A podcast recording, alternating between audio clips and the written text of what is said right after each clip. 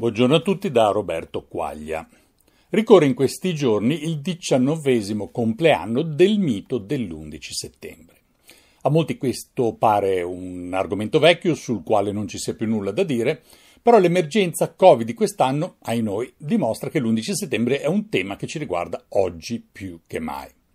So cosa forse starete pensando, Roberto Quaglia ora sta dando di volta il cervello. Infatti cosa c'entra l'11 settembre col fenomeno Covid? Beh, vediamo un po'.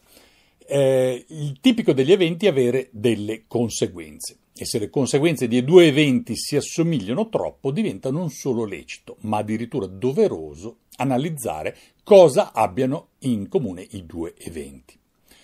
Perché magari poi potremo scoprire che oltre agli effetti stessi potrebbero avere magari in comune anche le cause. Uno degli effetti meno discussi degli eventi dell'11 settembre è il fatto che le soluzioni cosiddette emergenziali introdotte dai governi in conseguenza dell'11 settembre non sono in seguito mai state abolite, ovvero si sono trasformate in norma.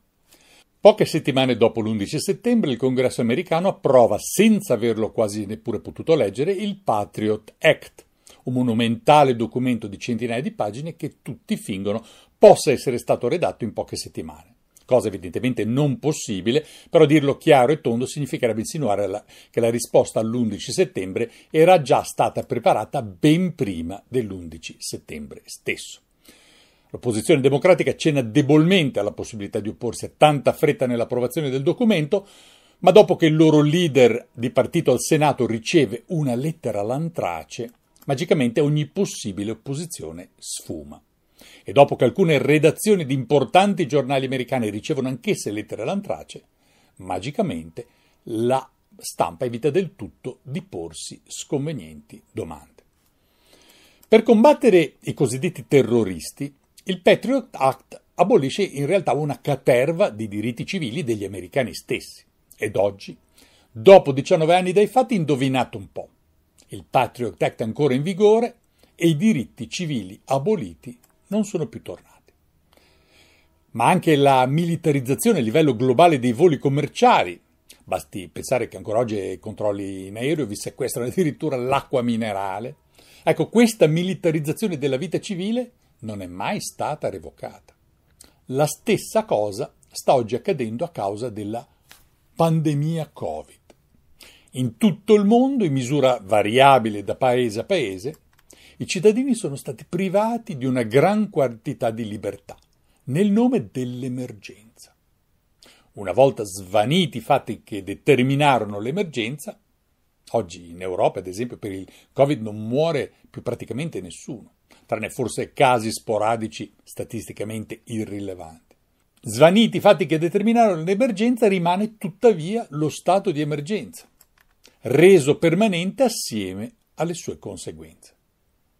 L'Italia non è in questo un caso speciale, vediamo in tutto il mondo questa stretta totalitaria che non regredisce quando il virus invece regredisce. Facciamo un esempio in Irlanda, patria dei famosi Irish pub, tutti i pub del paese sono oggi chiusi da mesi e rimangono chiusi ad oltranza. Ma sta morendo della gente per il Covid in Irlanda? No, anche lì rimangono i divieti in assenza di causa. Ovunque quindi si colpisce l'aggregazione sociale, si distruggono le infrastrutture economiche della piccola e media impresa e le attività economiche individuali, oltre alla già citata riduzione dei diritti civili. Se all'inizio questi parevano essere gli effetti collaterali dell'epidemia, oggi si delineano piuttosto come gli obiettivi principali della stessa, visto che perdurano, anche con il, anzi si intensificano oltre a perdurare, con il venire meno della causa oggettiva. Rimane ad alleggiare nell'aria il fantasma del Covid, la promessa di una minaccia che non se ne andrà mai più e che nella narrazione dominante dei padroni del discorso giustificherà l'elevazione a norma delle cosiddette misure emergenziali. È uno schema che abbiamo già visto compiersi per la faccenda dell'11 settembre. il fantasma di un terrorismo che imperituramente aleggia sulle nostre teste così che le libertà di cui siamo stati temporaneamente privati non siano in realtà mai restituite. Fino al momento in cui le cause di tali limitazioni non vengono addirittura dimenticate. Suppongo che per esempio ai giovani che oggi viaggino in aereo paia del tutto normale che al controllo di sicurezza in aeroporto venga loro sequestrati dentifricio, acqua minerale, creme solari, tagliaunghie. Viene alla mente il famoso monito di Rousseau sul fatto che la libertà, una volta perduta, non la si recupera mai. Ma questa perdita, e questo è il punto che dobbiamo bene capire, non è mai un incidente, è invece perfettamente programmata. Tutto ciò infatti ci porta ad una elementare conclusione, comprensibile a chiunque sia in grado di applicare la logica. La svolta autoritaria, la perdita delle libertà, oggi non sono state causate dal Covid, così come quasi vent'anni fa non furono causate dall'11 settembre.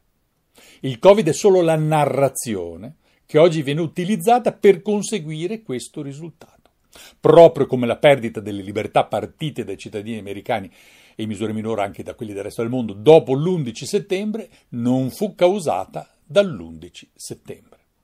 L'11 settembre è stata solo la narrazione che è stata utilizzata per conseguire questo risultato.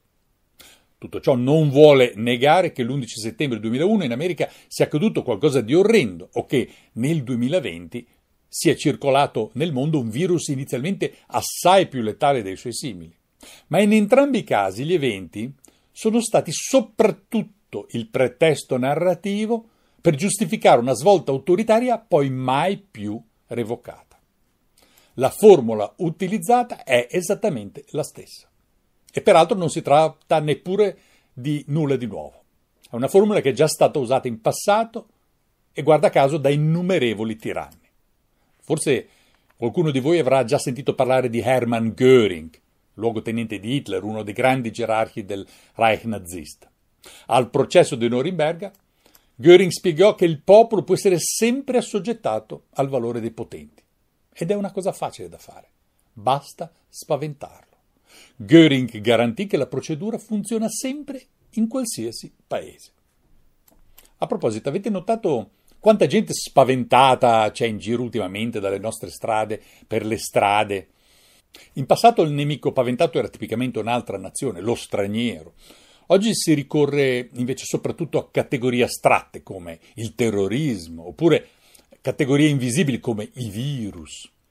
Anche se nel contempo bisogna dire che non si disdegna anche il richiamo a babao più tradizionali come ad esempio la Russia, Putin, insomma ci siamo capiti, non ci facciamo mancare niente.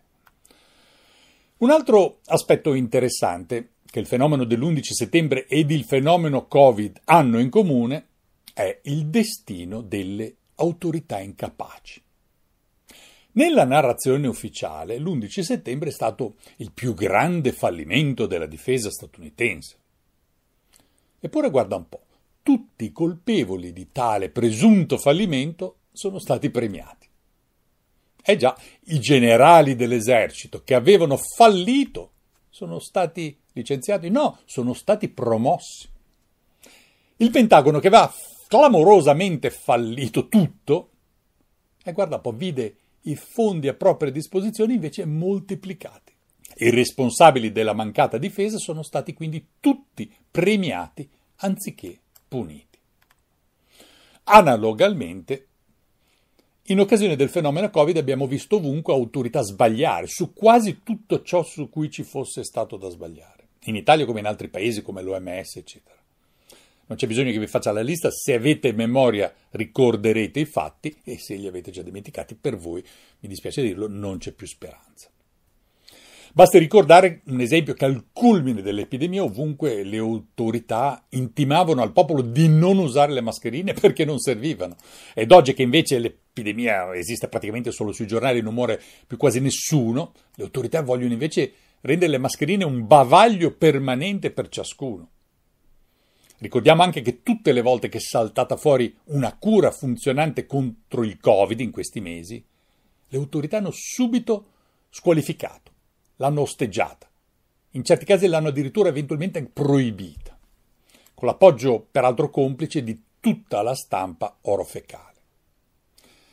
Ma con la lista degli errori potremmo continuare a lungo. Sembrerebbe quasi che tutti questi errori siano stati commessi apposta.